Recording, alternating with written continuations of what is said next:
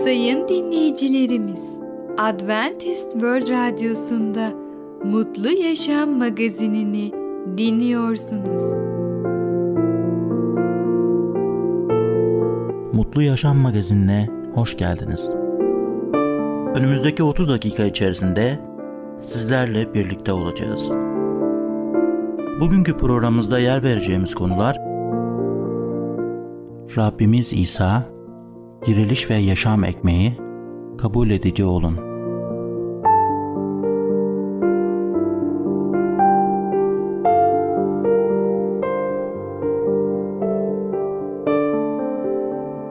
Adventist World Radyosu'nu dinliyorsunuz. Sizi seven ve düşünen radyo kanalı. Sayın dinleyicilerimiz, bizlere ulaşmak isterseniz e-mail adresimiz radio.umutv.org radio.umutv.org Bizlere WhatsApp yoluyla da ulaşabilirsiniz. WhatsApp numaramız 00961 357 997 867 06 00961 357 997 867 06 Şimdiki konumuz Rabbimiz İsa. Efendi olmak ne anlama geliyor? Merhaba değerli dinleyicimiz. Başarılı Yaşam programına hoş geldiniz. Bugün sizlere İsa Efendi hakkında konuşacağız. İlk önce Luka 17. bölüm 13. ayeti okumak istiyorum. Şöyle diyor. Bunlar cüzamlı on adam uzakta durarak İsa Efendimiz halimize acı diye seslendiler. İsa Efendi. Bugünkü anahtar ayetimiz kutsal kitap okuma bölümümüzde aynı çevrede olmadığı halde yine de onu yansıtır. İsa Efendi şeklindeki basit hitap birçok insanın Rabbimizi görüş şeklini çok iyi anlatır. Kurtarıcımıza İsa ya da Efendi diye hitap etmek arasında çok büyük bir fark vardır. Ona İsa diye hitap etmek sadece onun varlığını kabul eder ama efendi sözü çok daha fazlasını bildirir. Günümüzde birçok insan İsa'yı ismen tanır. Kendilerine Hristiyan denilmesini ister. Tanrı'nın bereketlerini arzular ve Tanrı adımı olarak görülmelerinin ayrıcılığını ister. Ama İsa'yı sadece ismen tanır gibidirler. Çünkü kendi hayatlarının yönetimini kendi ellerinde tutmayı çalışırlar. İsa'ya efendi diye hitap etmemiz onun hizmetkarı olduğumuzu ima eder. Onun amacı amacımız, isteği bizi sevindiren şey ve egemenliği de bizi iyi bitiren bir tutku haline gelir. Kendi gündemimizi Tanrı'nın egemenliğini kurmak için terk etmeliyiz. Rahatlık dolu bir hayat çarmık hayatı için bırakılmalıdır. Ev terliklerini çıkarıp iş ayakkabılarını giymeliyiz. Hizmetkar olarak hiçbir zaman dikkati üzerimize çekmemeli. Övgü aramamalı ve insanların çok arzuladığı takdiri almamalıyız. Siz İsa'ya efendi diye hitap etmeye razı mısınız? Ona dostunuz, arkadaşınız olarak İsa ve kendinizi ona adamış bir hizmetkar olarak da efendi diye hitap edin. Seven kişi için hizmet hiçbir zaman bir yük değildir. Bakın, Hristiyan olduğunuz zaman Tanrı'nın sizin çabanıza eklediği kendi sorumluluklarını ne kadar ağır olduğunu bir düşünün. İsa Mesih seni dünyanın kurulmasından önce seçtiği ve kendine ait olduğunu ilan etti. İsa Mesih senin için bu dünyaya geldi. Senin günahların için İsa Mesih öldü. İsa Mesih birinin sana müjdeyi açıklamasını sağladı. İsa Mesih yaşamına gelmeyi teklif ediyor. İsa Mesih sana onu bilme ve onunla yaşama isteğini verdi. Sen ona döndün ve onu yaşamına aldın. İsa Mesih yaşamına girdi, senin doğru ve bağışlanmış olduğunu ilan etti ve senin kendisine ait olduğunu söyledi. Tanrı seni Hristiyan yaşamına da aynı şekilde yaşamanı ister. Sadece ona imanla yanıt vererek. Sorumluluğun asıl yükü ve yapma gücü tamamen Tanrı'dadır. Belki de bu yeterince basit görünüyor. Burada anlaşılmayacak ne var diyebilirsin. Sorun şu ki neredeyse her Hristiyan şu ya da bugün bu konuda hataya düşer. Neden? Tanrı'nın sana verdiklerinden dolayı ona borçlu olduğunu düşünmen insanın doğasına ait bir şeydir. Aynı zamanda şimdi kutsal kitabı biraz bildiğine göre dua etmeyi ve Tanrı hakkında başkalarıyla konuşmayı biraz öğrendiğine göre artık sorumluluğu kendi omuzuna alıp iyi bir Hristiyan gibi davranmanın zamanı geldiğini düşünebilirsin. Tanrı'yı bilmekten gelen sevincini bundan daha hızlı bir biçimde ortadan kaldıracak başka hiçbir şey yoktur. Ve eğer Tanrı için performans göstermen gerektiğini yönündeki bir hatalı düşüncelere kendi başına varmazsan ne yazık ki etrafındaki diğer Hristiyanlar Tanrı'ya daha iyi itaat etmen için seni suçlu hissettirmek ve senden bir baskı ile beklenti oluşturmak için elinden geleni yapacaklardır. Bu konumuzda umarım Hristiyan yaşamını Tanrı'yı performansınla hoşnut etme hissini yarattığı yükleri hissetmeden nasıl yaşayacağını kutsal yazılara dayanarak ve ona baz alarak düşünmemiz gerekir. Tanrı'nın seninle ilişki kurmak istediğini göreceksiniz. Tanrı seninle olan ilişkisini tamamen sana bağlı bir ilişki haline kurmadı. Ama bu ilişkiyi tamamen kendisine dayanan bir ilişki yaptı. Doğru yaşama şekli İsa'nın sözünü ettiği bol yaşamı tecrübe etmenin yolu ve onun size olan sevgisi hakkında daha çok ikna olmak İsa'nın söylediklerini yapmaktan geçer. İsa şöyle dedi. Eğer buyruklarımı yerine getirirseniz sevgimde kalırsınız. Tıpkı benim de babamın buyruklarını yerine getirdiğim ve sevgisinde kaldığım gibi. Bunları size sevincim sizde olsun ve sevinciniz tamamlansın diye söyledi. Sizin kendisinin doğru olduğunu söylediği şekilde yaşamınızı ve bir Hristiyan olarak onun sevgisini ve sevincinizi yaşamınızı istiyor. Ancak onun buyruklarını itaat etmenin yolu aslında onun gücünden kaynaklanıyor. Biz kendi gücümüzle Rabbe itaat edemeyiz. Ancak onun yardımıyla bunu yapabiliriz. Bu nedenle kutsal kitapta Tanrı'nın bunu yapın dediğini gördüğüm zaman Tanrı'ya hemen şunu söylüyorum. İyi bir fikir. Yaşamımın seni hoşnut etmesini istiyorum ve bunu ruhun aracılığıyla yaşamımda gerçekleşmesini istiyorum efendim Rab İsa. Sana bu şekilde itaat etme becerisini bana ver. Rab İsa bunu tek başıma yapabileceğimi düşünmediğim için lütfen sen bana yardım et. Beni güçlendir. Beni meleklerinle destekle. Ruhunla donat. Ve biliyorum ki Rab dualarımızı cevap verecek ve bize yardım elini uzatacak. Değerli dinleyicimiz, bugün İsa Efendi hakkında konuştuk. Bir sonraki programda tekrar görüşmek dileğiyle, hoşça kal.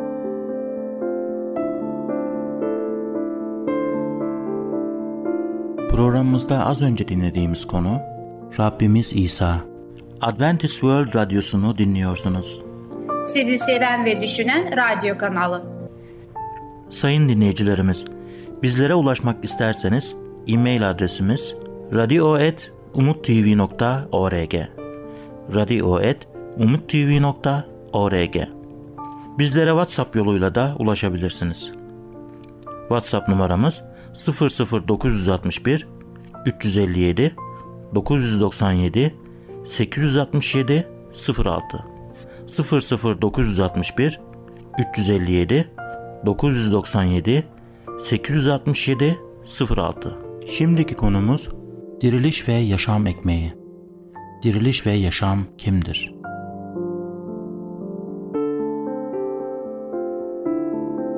Merhaba ufaklık. Ben Fidan. Kutsal Kitaptan Öyküler programımıza hoş geldin. Bugün seninle birlikte diriliş ve yaşam ekmeği adlı konuyu öğreneceğiz. Öyleyse başlayalım. Diriliş ve yaşam ekmeği İsa yaratılışın her parçası üzerinde egemenliğe sahipti. Ama her şeye rağmen yine de etrafta dolaşıp bana tapının ben Tanrıyım demedi. Sadece Tanrı'nın yapabileceği şeyleri yaptı ve sonra insanlara kendi seçimlerini yapmaları için izin verdi. İsa Nain denilen bir kente gitti. Öğrencileriyle birlikte büyük bir kalabalık ona eşlik ediyordu. İsa kentin kapısına tam yaklaştığı sırada dul annesinin tek oğlu olan bir adamın cenazesi kaldırılıyordu. Kent halkından büyük bir kalabalık da kadınla birlikteydi. Rab kadını görünce ona acıdı, ağlama dedi. Yaklaşıp cenaze sedyesine dokununca sedyeyi taşıyanlar durdu. İsa delikanlı dedi. Sana söylüyorum kalk. Ölü doğrulup oturdu ve konuşmaya başladı. İsa onu annesine geri verdi. Herkesi bir korku almıştı. Aramızda büyük bir peygamber ortaya çıktı ve Tanrı halkının yardımına geldi diyerek Tanrı'yı yüceltmeye başladılar. Başka bir gün İsa, Marta ve Meryem adlı yaz tutan iki kız kardeşi ziyaret etti. Dört gün önce erkek kardeşleri Lazar ölmüştü. Marta İsa'ya Ya Rab dedi burada olsaydın kardeşim ölmezdi. İsa ona diriliş ve yaşam benim dedi.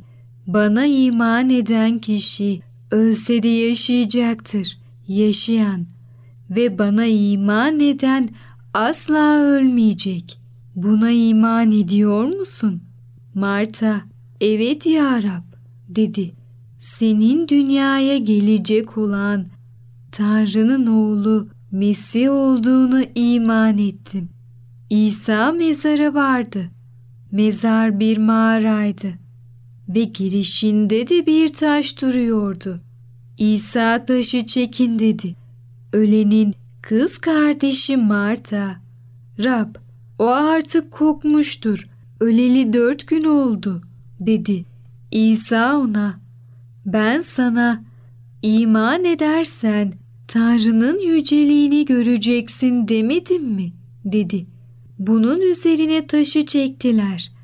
İsa gözlerini gökyüzüne kaldırarak şöyle dedi. Baba, beni işittiğin için sana şükrediyorum. Beni her zaman işittiğini biliyordum. Ama bunu çevrede duran halk için beni senin gönderdiğine iman etsinler diye söyledim. Bunları söyledikten sonra yüksek sesle Lazar dışarı çık diye bağırdı. Ölü elleri ve ayakları sargılarla bağlı, yüzü peşkirle sarılmış olarak dışarı çıktı. İsa oradakilere onun mezar giysilerini çıkartın ve bırakın gitsin dedi. İsa'nın ardından bazen günlerce büyük bir kalabalık gidiyordu. Bu kalabalıklar İsa'yı öğrencileriyle birlikte zaman geçirmek için gittiği ıssız yerde buluyorlardı. Bir defasında kalabalık çok acıktı. Bu olayda beş binden fazla insan vardı. Öğrencilerinden biri Filipus İsa'ya sordu. Bu insanları duyurmak için nereden ekmek alalım? O zaman İsa öğrencilerinden biri olan Filipus'a şu soruyu sordu. Bu insanları doyurmak için nereden ekmek alalım? Filipus ona şu yanıtı verdi. Her birinin bir lokma yiyebilmesi için küçük bir hazine gerekli. İsa halkı yere oturdun dedi. Orası çayırlıktı. Böylece halk yere oturdu. İsa ekmekleri aldı. Şükrettikten sonra oturanlara dağıttı. Balıklardan da istedikleri kadar verdi. Herkes doyunca İsa öğrencilerine arta kalan parçaları toplayın. Hiçbir şey ziyan olmasın dedi. Yiyecek bedeninizi bir süre için canlı tutabilir ama size şimdi ve sonsuzluk için gerçek yaşamı yalnızca Rab İsa verebilir. Yalnızca İsa yaşam ekmeği benim diyebilir. Evet ufaklık, diriliş ve yaşam ekmeği adlı konumuzu dinledin. Bu konuda İsa'nın diriliş ve bizlere verilen yaşam ekmeği olduğunu öğrenmiş oldun. Sen de buna iman et. Bir sonraki programımızda tekrar görüşene kadar kendine çok iyi bak ve çocukça kal.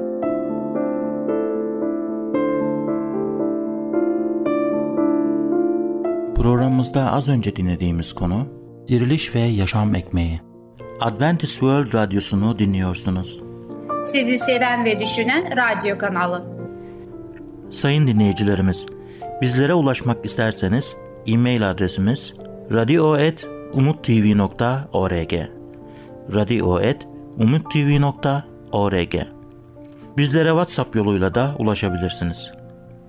WhatsApp numaramız 00961 357 997 867 06 00961 357 997 867 06 Şimdiki konumuz kabul edici olun. Onlara saygı gösterin.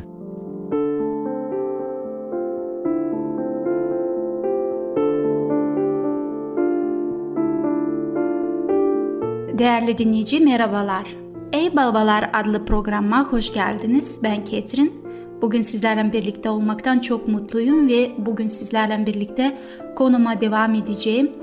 Ailede eşlerin arasında nasıl bir ilişki olması gerektiğini araştırmaktayız ve bugün sizlerle birlikte kabul edici olun adlı konumuzu araştırmak istiyorum. Bazen biz insanlar dört dörtlük olmak istiyoruz ki bizi beğensinler. Halbuki böyle bir durum değildir. Ve bu düşünceler maalesef tüm insanlarda var ve erkekler de bu düşünceye sahiplerdir. Erkekler kabul edilmek için kusursuz olmayı beklemeyin ve karılarınız da aynı şekilde davranmamalıdırlar. Yani kendileri de dört dörtlük hiçbir zaman olamazlar. Hiçbirimiz kabul edilmek için başka birisinin kişiliğine uymayı beklemek istemeyiz tuhaflıklarımıza karşın hatta onlardan ötürü sevilmeliyiz. Karınız da öyledir. Sadece %90 kabul olunduğunu bilmek bir kadının hayatındaki sevinci alıp götürür. Karınızın sadece kadın olduğundan değil, bir birey olduğundan ötürü sizinkinden farklı bir kişiliği vardır. Onun davranışları büyük bir olasılıkla sizi ona en baştan çeken şey olmuştu. Karınız hala aynı kişi olduğu için en azından onun kişiliğinde büyük bir değişiklik yapmaya çalışmadan kabul etmenizi ister. Sabır ve bağışlama gösterin. Ey kocalar, karılarınızı sevin. Onlara sert davranmayın. Kolosiller kitabında 3. bölümde 19. ayette bu sözleri bulabilirsiniz. Evlilik insanları sıkışıp yerlerde tutar tatsız yanlarımızın gözükmesi kaçınılmazdır. Birbirimizi hayal kırıklığına uğratırız. Böyle zamanlarda olup bitenlerin hesabını tutmak yerine bağışlamalıyız. Bir adam başka birine şöyle demişti. Karımla aramda bir anlaşmazlık olduğunda karım aramızda gelmiş geçmiş her şey saymaya başlar. Öbür adam çılgına döner mi demek istiyorsun diye sormuş. İlk adam hayır hayır geçmişte yaşadığım bütün sorunları sayar döker demek istiyorum.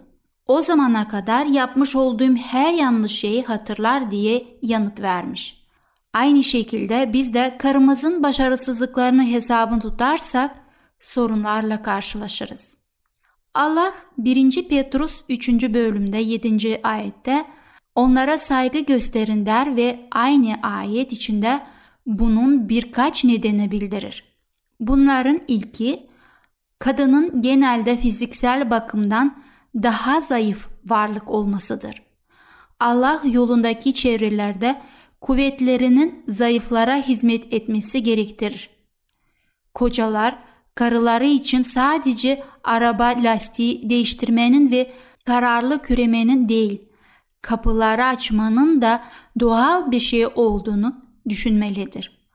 Kocanın karısının üzerine çok fazla sorumluluk yüklememeyi ya da daha kuvvetli varlık olaraktan kendisinin vermesi gereken kararlardan karısını sorumlu tutmamayı hatırlaması gerektir.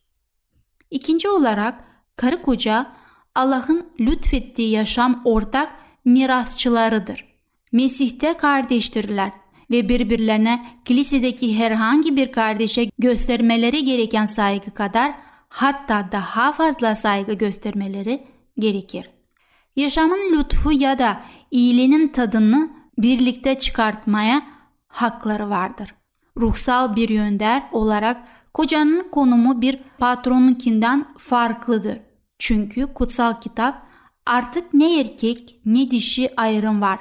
Hepiniz Mesih İsa'da birsiniz der. Galatyalar 3.28 Karşılıklı saygı karşılıklı bereketleri oluşturur. Üçüncü neden şudur. Öyle ki dualarınıza bir engel çıkmasın. Dualarınızın yanıtlanmasını istiyor musunuz? O zaman işe karınızla iyi bir ilişki geliştirip onu onurlandırarak başlayın. Nerede iki ya da üç kişi benim adımla toplanırsa ben de orada aralarındayım.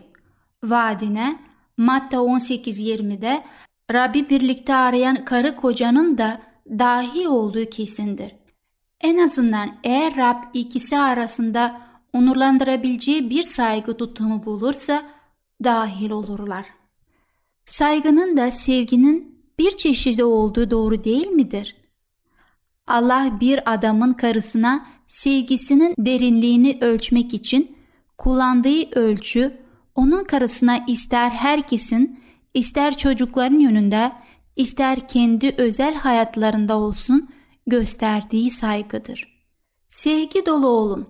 Bu sözcüğün hayatınızın tam ortasında olmasına dikkat edin. Sevgiyi hayatımızın merkez noktası olarak geliştirirseniz bütün diğerler erdemleri de uygulamaya koyarsınız. Sırlarınızı paylaşırsınız. Birbirinize adanmış ve düşünceli olursunuz. Duygularınızı belli edersiniz. Kabul edici ve saygılı olursunuz. Bu süreç sadece içten dışa değil, dıştan içeri doğru da etkindir. Bu yardımları geliştirirsiniz. Sevginin yüreğinizde her zaman büyümekte olduğunu keşfedersiniz. Değerli dinleyici, eğer bu sözleri duyduktan sonra siz de bu şekilde davranmaya karar verirseniz iyi bir yola koyulmuş olacaksınız. Elbette bazen düşmüş olacaksınız ama unutmayın hiçbirimiz dört dörtlük değiliz ve Allah bizi bu şekilde kabul eder. Ve eşimize sevgimizi gösterdiğimiz zaman ne kadar büyük bir karşılık alacağınızı göreceksiniz. Bunu bir deneyin ve Allah'ı sınayın ve görün sevginin ne kadar büyük olduğunu. Kırılmış yıpranmış köprüler olursa muhakkak onları yapabilirsiniz, onarabilirsiniz. Kabul edici olun adlı konumuzu dinlediniz. Bir sonraki programda tekrar sizlerle birlikte olmaktan çok mutlu olacağım. Hoşçakalın. Programımızda az önce dinlediğimiz konu Kabul edici olun. Adventist World Radyosu'nu dinliyorsunuz. Sizi seven ve düşünen radyo kanalı. Sayın dinleyicilerimiz, bizlere ulaşmak isterseniz e-mail adresimiz radio.umutv.org radio.umutv.org Bizlere WhatsApp yoluyla da ulaşabilirsiniz. WhatsApp numaramız 00961 357 997 867 06 00961 357 997 867 06 Gelecek programımızda yer vereceğimiz konular Kurtuluş, kanserden koruyan gıdalar, yardımcınızla iletişim. Mutlu Yaşam Magazini adlı programımızı her cumartesi aynı saatte dinleyebilirsiniz. Bir programımızın daha sonuna geldik. Bir dahaki programda görüşmek üzere, hoşçakalın.